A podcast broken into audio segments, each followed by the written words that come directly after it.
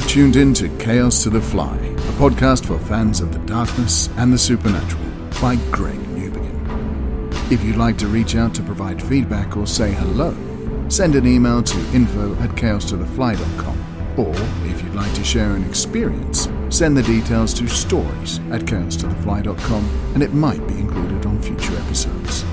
Now, let's get down to business, shall we? G'day, fly people, and welcome to episode number eight of season one of Chaos to the Fly. I am Greg Newbegin. I am your host, as always, and this week we have something a little bit special. Uh, I have been talking about doing things a little bit differently.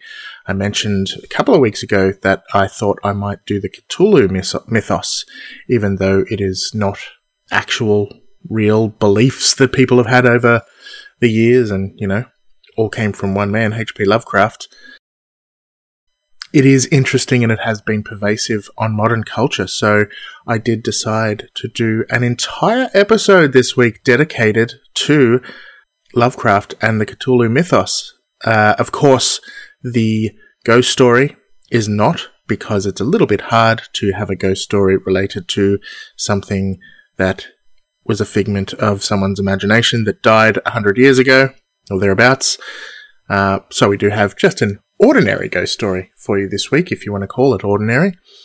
But the rest of the episode is all dedicated to Mr. Lovecraft and to Cthulhu and the mythos that surrounds it. Last week's was a great episode as well, of course. Uh, in the edutainment section, we looked at Leviathan and Behemoth and the stories behind those two monstrous characters. We had a ghost story. Well, it was really the story of a sinister spirit. Very long, interesting story with lots of uh, lots of engagement with a spirit in a uh, military complex that was pretty interesting. And I did a review of Terrifier, the uh, horror movie. It's basically a slash gore fest. I recommend watching it, basically. So go back, check out episode 7 and listen to those particular stories. But how about we smash right on into the Cthulhu Mythos special?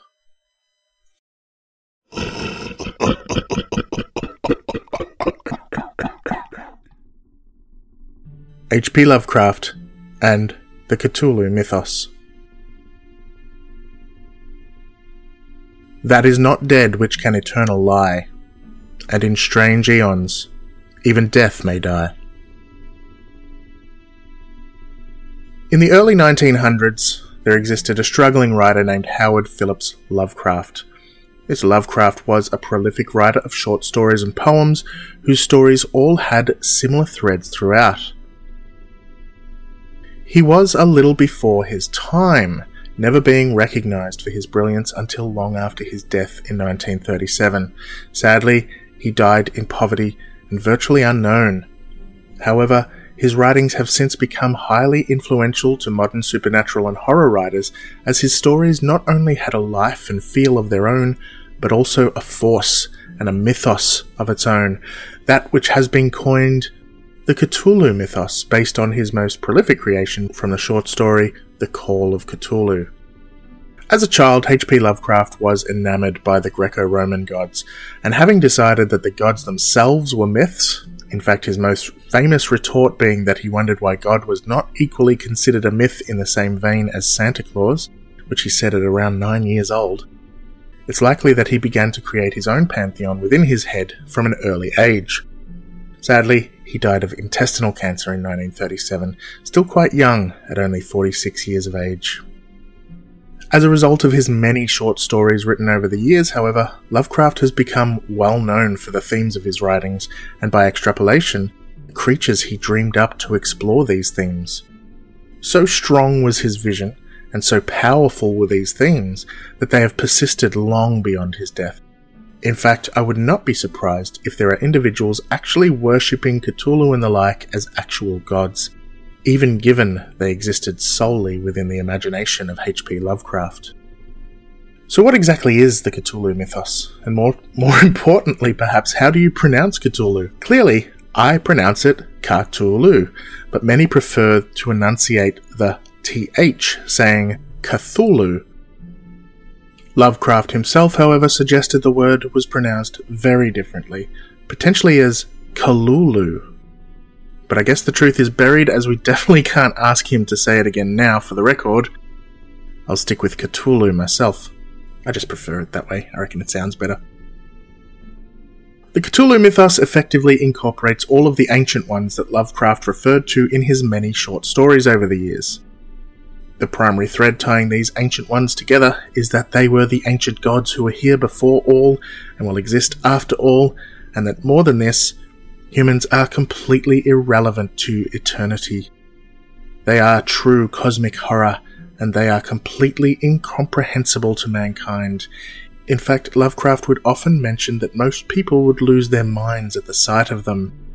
Another great quote The most merciful thing in the world, I think, is the inability of the human mind to correlate all its contents. This one comes from the Call of Cthulhu itself. Why is Cthulhu the most well known of his many ghastly creations? It's hard to say, really. It's not his only well known writing. At the Mountains of Madness, perhaps, and The Shadow over Innsmouth are probably equally regarded, nor was Call of Cthulhu the first of his uh, short stories to tell of the ancient ones. That award goes to Dagon. However, it was the first to really delve deeply into the mythos that he'd created, and the very idea of Cthulhu itself is monstrous, and perhaps the most easy to visualize out of all of his great old monstrosities. I mean, imagine trying to picture an amorphous sentient darkness, not unlike a patch of oil in the sky, which is the description of the blackness from the stars. Cthulhu, though, Cthulhu is a giant beast with an octopus head with claws on hands and feet and long, narrow wings behind. He is said to resemble an octopus, a dragon, and a human combined, and is hundreds of meters tall. Not only is this description somewhat easy to imagine, it's also almost inconceivable at the same time. Perhaps therein lies the wonder. But where are these ancient ones, the great old ones who ruled eternity from space? Lovecraftian myth purports that they are sleeping, perhaps for eternity, perhaps until they waken to apocalypse. Cthulhu itself sleeps at the bottom of the ocean in the sunken city of R'lyeh, himself overseen by the great ocean deity Dagon. Azathoth, the blind idiot god, exists at the center of the universe, a dreaming entity within whose dream lies reality, and thus is considered the greatest of the ancient gods. Other notable gods include Shub-Niggurath, the black goat of the woods with a thousand young, which is possibly Lovecraft's version of Satan, a creature that can be summoned and worshipped. Also, Yog-Sothoth, another cosmic entity that exists across past, present, and future, but is somehow denied access to our reality. It is the keeper of all knowledge and the offspring of the children of Azathoth. Yog-Sothoth and Shub-Niggurath themselves mated, creating a child that reproduced asexually through parthenogenesis, resulting in Cthulhu itself. And lastly, although clearly there are many, many more entities created as part of this mythos over the years, I'd like to mention Nyarlathotep, the crawling chaos. Nyarlathotep is the only god potentially not sleeping. He walks the earth, manipulating, cultivating and enacting the will of the Ancient Ones. All of those names are hard to say. You don't know how many times I tried to record this. Of course, a discussion of Lovecraftian concepts would be nothing if it didn't include reference to the Necronomicon, a tome of dark knowledge, supposedly written by the mad Arab Abdul Alhazred. This is the infamous Book of the Dead, which many believe to be a real ancient tome of forbidden knowledge but was in fact simply a creation of Lovecraft. There are books that have been written under this title. The most famous is a collection of writings printed under the name Simon and known as the Simon Necronomicon. This book attempts to present itself as a real book that's referenced by Lovecraft, but of course, considering the real book never existed, it's merely someone's clever attempt to corner a niche market. And I guess it worked. I myself bought a copy many years ago thinking it was real. Anyway, enough of my own stupidity. Clearly, Lovecraft's writings struck a chord. No matter how absurd, no matter how ridiculous the concept, his ideas have endured. To review the impact that this has had on modern popular culture would take a hell of a long time. There are many movies, books, video games, board games, and bands dedicated to the ideas created 100 years ago, and they continue to be released even now. A number of movies have been based directly on his stories, two of which will be covered later in this very episode. Others, such as the Evil Dead series, reference the Necronomicon for example, bands such as Metallica, The Acacia Strain, Black Sabbath, even Deadmau5, Opeth, and many, many more have referenced aspects of the Cthulhu mythos in their songs, as have plenty of comic books, even Archie, and TV shows from Rick and Morty through Digimon and Supernatural, and of course, video games including the Witcher series, World of Warcraft, the Fallout series, and many, many, many more. Lovecraft has certainly left his mark upon the world, even if he himself did not live to see it.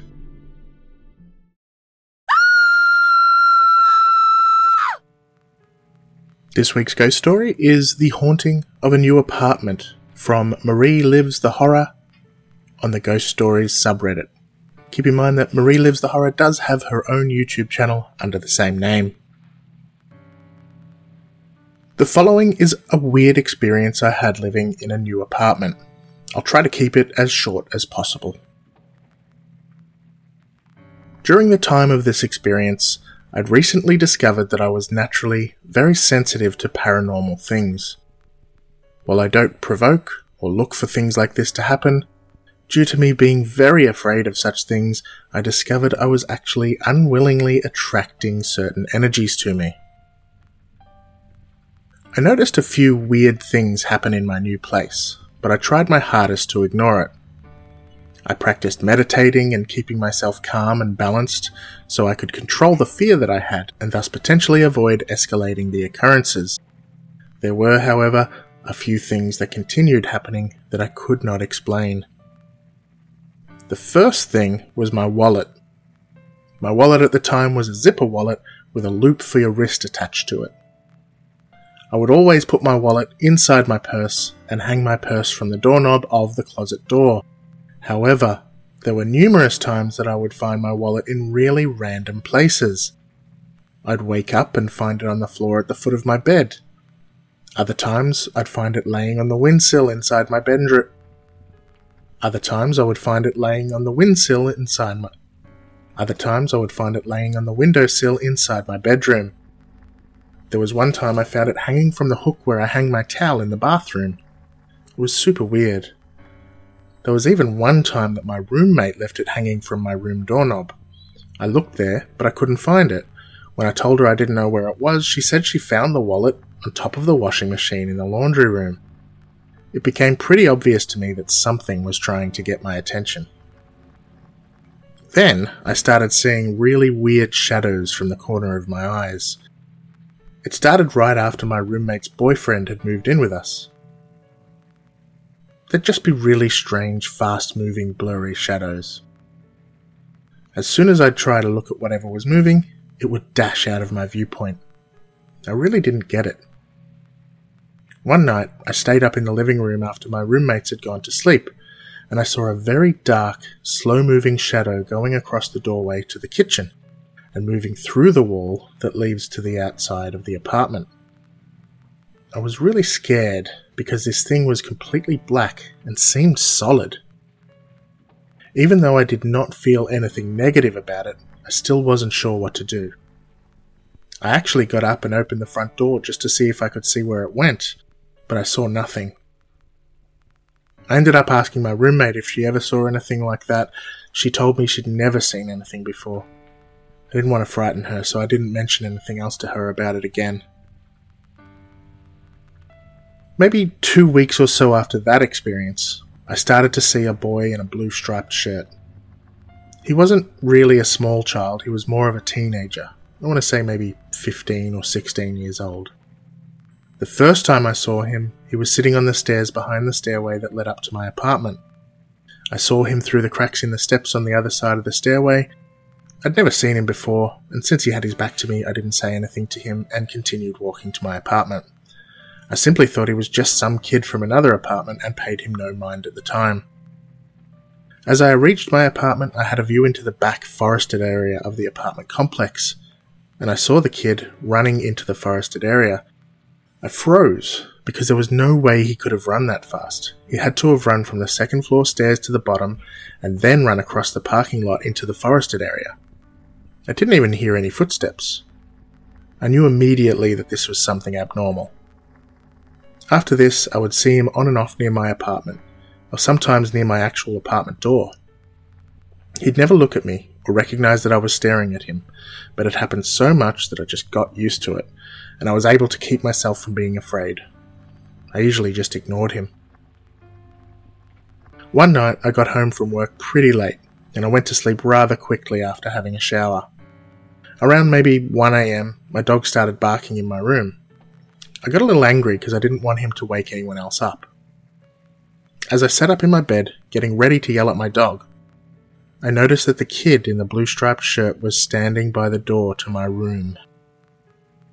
He was staring off into space and again didn't notice that I was staring at him.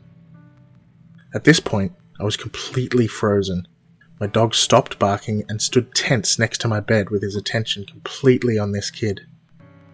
Then, out of nowhere, the apparition slowly moved in my direction it actually started to walk towards my bed. He stopped halfway and he started speaking.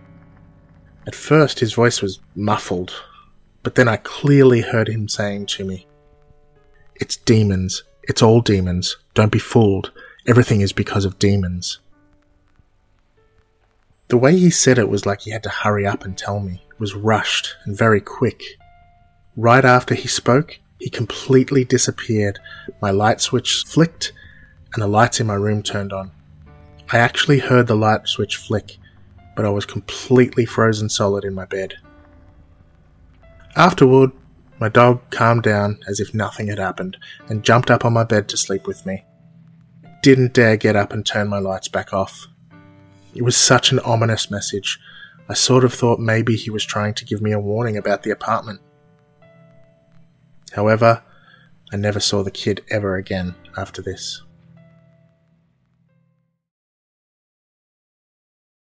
This week being the Lovecraft special, we have two movie reviews. The first is The Color Out of Space, which is a recent movie, and the second is Dagon from 2001.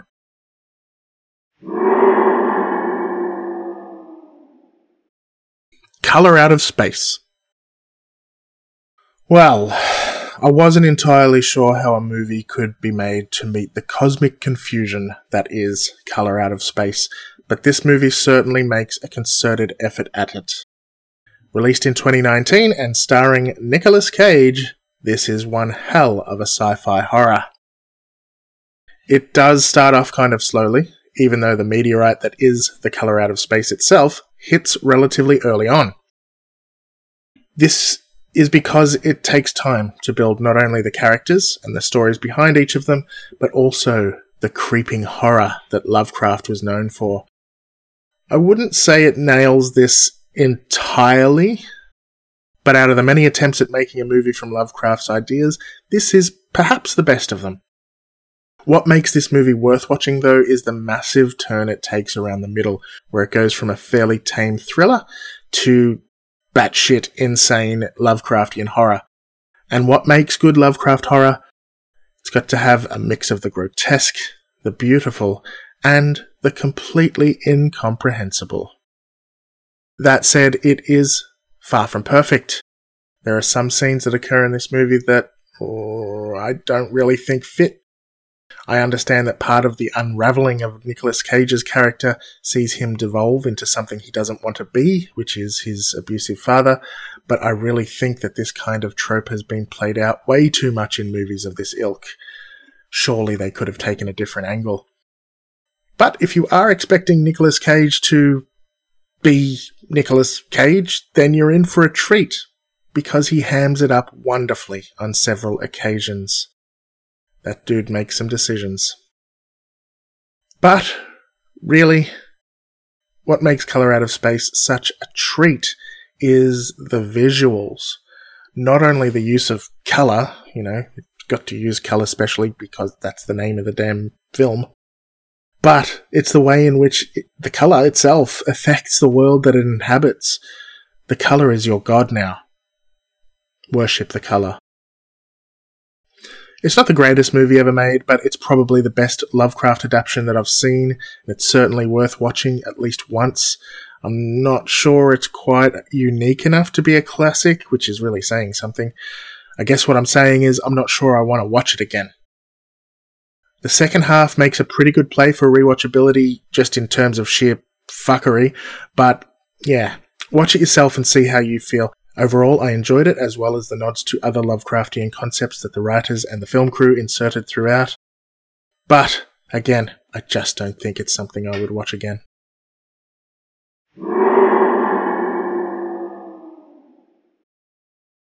Dagon. Dagon is a strange one. I'd not heard of this movie until I watched a best of list that was outing the most underrated horror movies of the early 2000s, and being the fan of Lovecraft that I am, I decided to give it a go. It is really different to Color Out of Space, but in some ways, that makes it more true to Lovecraft as well. Now, keep in mind, this movie was made back in 2001, or released back in 2001. It starts off in a somewhat modern setting. There's a family or a, a couple of couples out on an expensive yacht enjoying a trip on the sea when suddenly tragedy strikes and the boat encounters a storm and finds itself moored on some rocks. The two younger members head off to find some help, eventually discovering a nearby fishing town. Although this town is not quite what it seems. It's waterlogged, it's grey, it's aged, and it almost feels like it's somehow out of time, stuck in the early 20th century. The people there don't seem to speak English and they're wary of strangers. Not long after, the couple is separated and things take a turn for the Lovecraftian. Dagon is not as horrific as Color Out of Space, at least in terms of visuals, but it is certainly just in but it is certainly just as horrific in terms of its insanity. The people of this town worship the Ancient Ones, namely Dagon himself, and it is he that keeps them alive, seemingly forever some funky shit goes down, and although this doesn't have the same pervasive feel of absolute hopelessness that Color Out of Space has, it really does have both an otherworldly feel and an overall weight of dread. Some of this movie has aged, of course, given it's almost 20 years old, but I have to agree with the best of list that I found it on. It's definitely still worth watching. When I think about it, this movie, Dagon, is possibly more of a classic or a cult classic than Color Out of Space. I think it has more rewatchability just for its strangeness. Color Out of Space tries at least to feel modern, whereas Dagon just has a feel of its own. And I think that maybe makes it a little bit more rewatchable.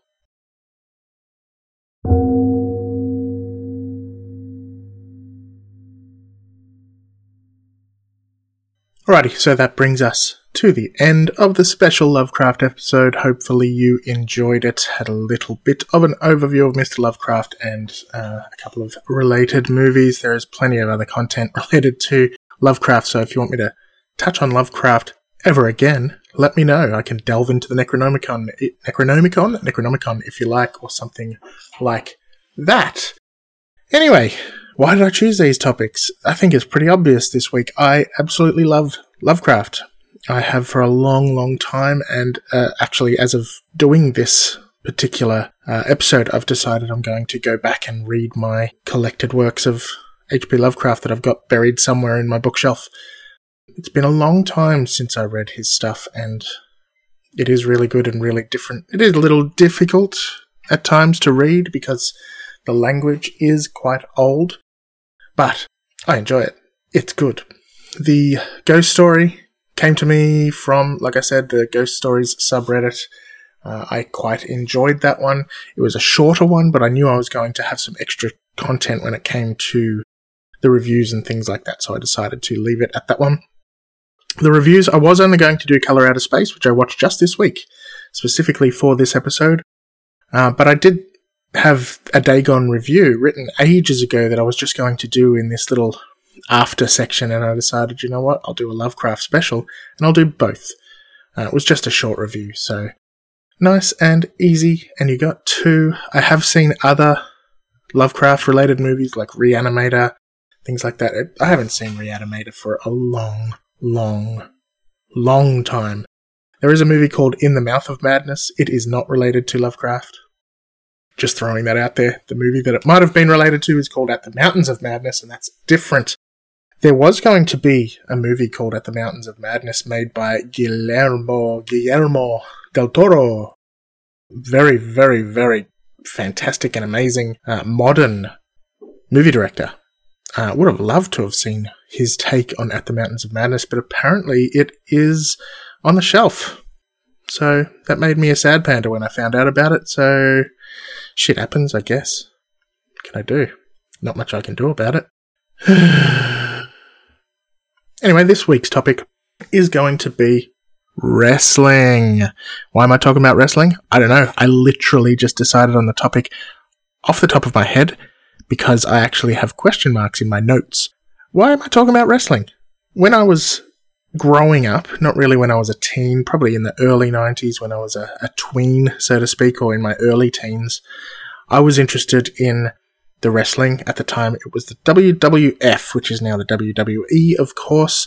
Uh, big fan of Hulk Hogan and um, the Ultimate Warrior, Randy Savage, all those kind of characters back in the day. My cousin and I used to love watching that stuff. And eventually I just grew out of it.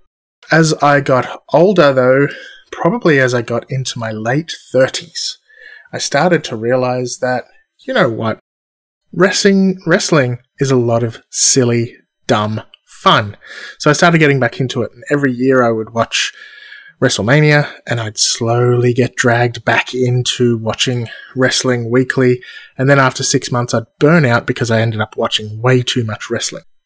More recently, though, I've decided, or I came to the realization myself, that WWE is a little bit played out and maybe a little bit arrogant now. It, it's a little bit up its own butt in that it thinks it is the be all and end all of wrestling.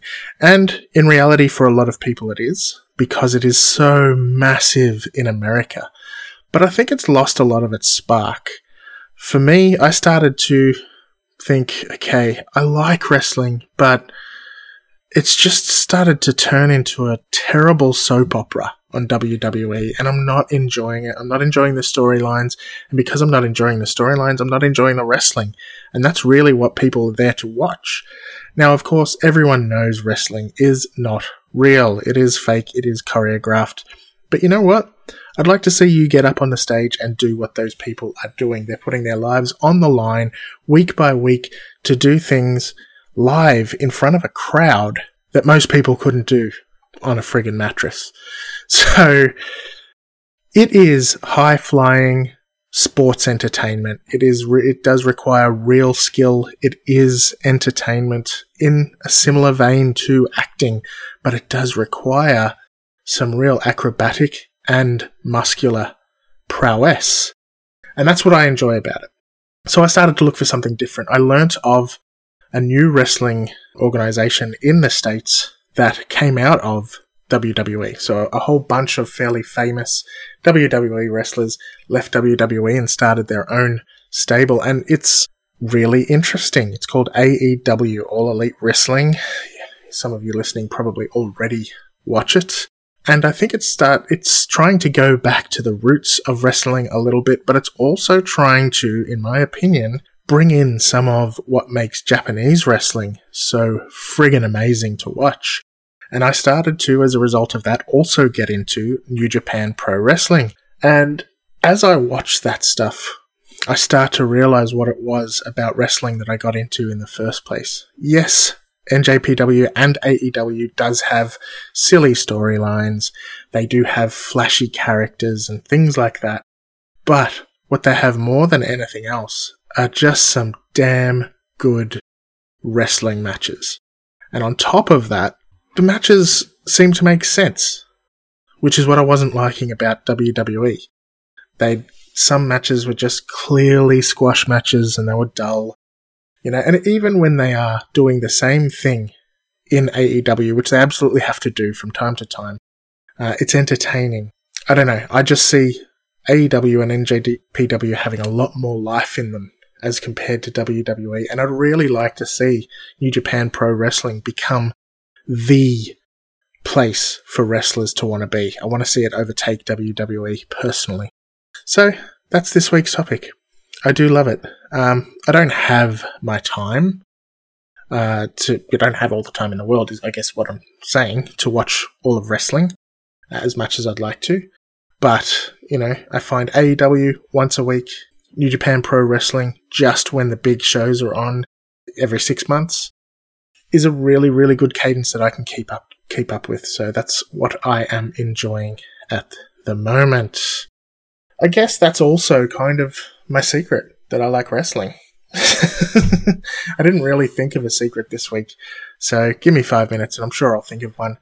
Uh, but I do have a review that I forgot to read out last week. This one's from a complete stranger to me named Darren Newbegin.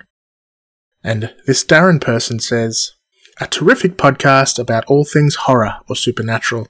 I look forward to listening each week. I love how the podcast is broken up into learning about something unusual and scary and its origins to scary personal encounter stories from all over the world and finally a movie, a review of a movie that's meant to thrill and scare the pants off us. I'm especially proud because the presenter is my brother. I love that we have the same tastes in general and connect with this stuff. Do yourself a favor and check this one out. Five stars, five plus stars in my book. P.S. Brother, I am a DX I am a DC comic fan and I still listen to Iron Maiden. So, yes, I do know who this person is. It is, of course, my brother. I did speak about him on a couple of episodes uh, ago when I was talking about music and I was talking about uh, comics and things like that. So, I can say, Darren, I do listen to a little bit of Iron Maiden. I'm not going to say I don't completely like it. It's just not necessarily my thing. I have listened to Judas Priest, for example, especially some of the newer albums that the Priest has has released, and a couple of those kind of things. And I've tried to go through a lot of backlog of what do you call it, NWOBHM, the new wave of British heavy metal. That's the one. Uh, just to listen to it and understand where metal came from, but it's still not 100% my thing. I know it is your thing. Respect. Now, when I said I'm not a DC comic fan, I was really referring to Superman and Batman and things like that. I can read them and I do get entertained by them, but I still find them a little bit dull. It's like eating a cake made of cardboard that's covered in icing sugar. The sugar helps you get through it, but in the end, it's bland and dull and probably going to make you sick. But that said, I do like DC imprints, particularly what's it called? Valiant, um, and Vertigo. Vertigo is the one I'm thinking of because Vertigo has come out with a number of really good comic book series like Sandman, like Y the Last Man, and a few of these other series that I've absolutely loved. So Vertigo is a great imprint of DC that I absolutely love. But DC itself, the straight stuff, not a big fan of. Although, like I said last week or the week before, or whenever it was, I do have the Death of Superman comic and a couple of comics around that. I've got a bunch of DC comics, but mm, I don't know. I prefer Image. So, that sort of brings us up to date for this week. I didn't really have a secret that I could think of because I was too busy sort of mumbling away. Last week's last week's, the one about aliens, where I said I wanted aliens to come and take me away. Gave a few people a chuckle, so thumbs up to that one. Uh, I don't have anything similar right now. I'm sorry. I promise I'll think of a good one for next week. How's that? How's that? I'll make it up for you. How, how, how's that? If you're American, you don't know that song. Don't look it up. You'll regret every second of it. Anyway, thank you Thank you for listening to another episode of Chaos to the Fly. Don't forget to click like, subscribe, send us a review, review on iTunes, review on iTunes, all of that stuff. Spread the word. We are growing, but we are growing slower than I was hoping. I guess, really, by now, we should have been on the, the new and noteworthy. We didn't quite make it. Oh well, that's life. Moving right along. I'm just happy to be able to make these uh, recordings because I'm actually really damned enjoying it. Enjoying my horror. So I hope you are too. And I will see you next week with another episode of Chaos to the Fly. Bye! Chaos to the Fly might mostly be my little project, but it couldn't be what it is without the help of some key individuals and resources. So I'd like to thank the following. Thanks to Simon Exley for his brilliant music making skills, providing all music used in the show. You can look for his work at inexilerecords.bandcamp.com. Thanks also to Mr. Mr. Yarn for his glorious voice work, which you can hear in the intro and outro. You can find him at disco underscore box on Twitter. And last but not least, thank you to Simon Sherry, who provided the excellent artwork for the show, including our spooky mascot. Follow Simon at Simon Sherry on Twitter. Before I go, however, I should mention that the sound effects were obtained from zapsplat.com. And if you're looking for me, you can find me at Mad Capsules on Twitter. Thanks for listening to another episode of Chaos to the Fly. It would really help if you could leave us a review on iTunes or simply share the podcast with others you feel may be interested. To keep the spooky conversation going, follow us at Chaos to the Fly on Twitter and Facebook. Back to work, flies.